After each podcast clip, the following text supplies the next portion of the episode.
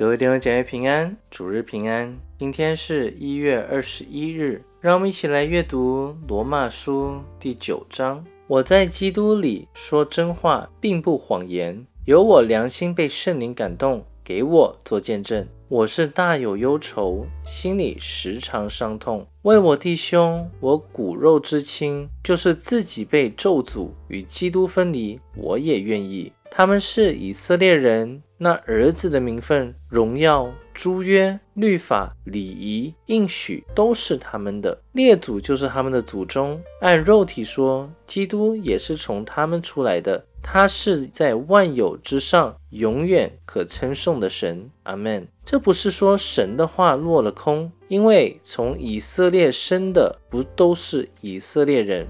也不因为是亚伯拉罕的后裔，就都做他的儿女；唯独从以撒生的，才要称为你的后裔。这就是说，肉身所生的儿女不是神的儿女，唯独那应许的儿女才算是后裔。因为所应许的话是这样说。到明年这个时候，我要来，撒拉必生一个儿子。不但如此，还有加百列，既从一个人，就是从我们祖宗以撒怀的孕。神就对利百加说：将来大的要服侍小的，正如经上所记：雅各是我所爱的，以扫是我所恶的。这样，我们可说什么呢？难道神有什么不公平吗？断乎没有。因他对摩西说：“我要怜悯谁就怜悯谁，要恩待谁就恩待谁。”据此看来，这不在乎那定义的，也不在乎那奔跑的，只在乎发怜悯的神。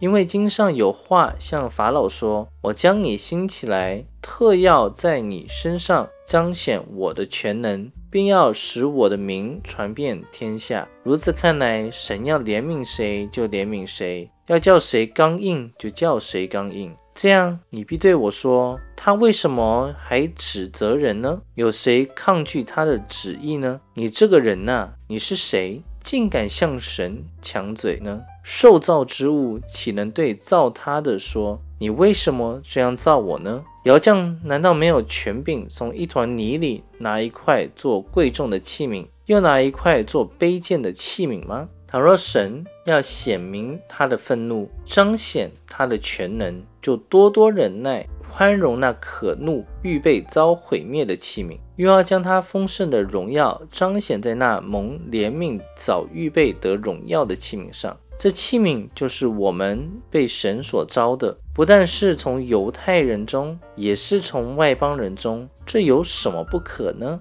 就像神在何西阿书上说：“那本来不是我子民的，我要称为我的子民；本来不是蒙爱的，我要称为蒙爱的。从前在什么地方对他们说你们不是我的子民，将来就在那里称他们为永生神的儿子。”以赛亚指着以色列人喊着说：“以色列人虽多如海沙。”得救的不过是剩下的余数，因为主要在世上施行他的话，叫他的话都成全，速速的完结。又如以赛亚先前说过：“若不是万军之主给我们存留余种，我们早已像索多玛、俄摩拉的样子了。”这样，我们可说什么呢？那本来不追求义的外邦人反得了义，就是因信而得的义；但以色列人追求律法的义，反得不着律法的义。这是什么缘故呢？是因为他们不凭着信心求，只凭着行为求。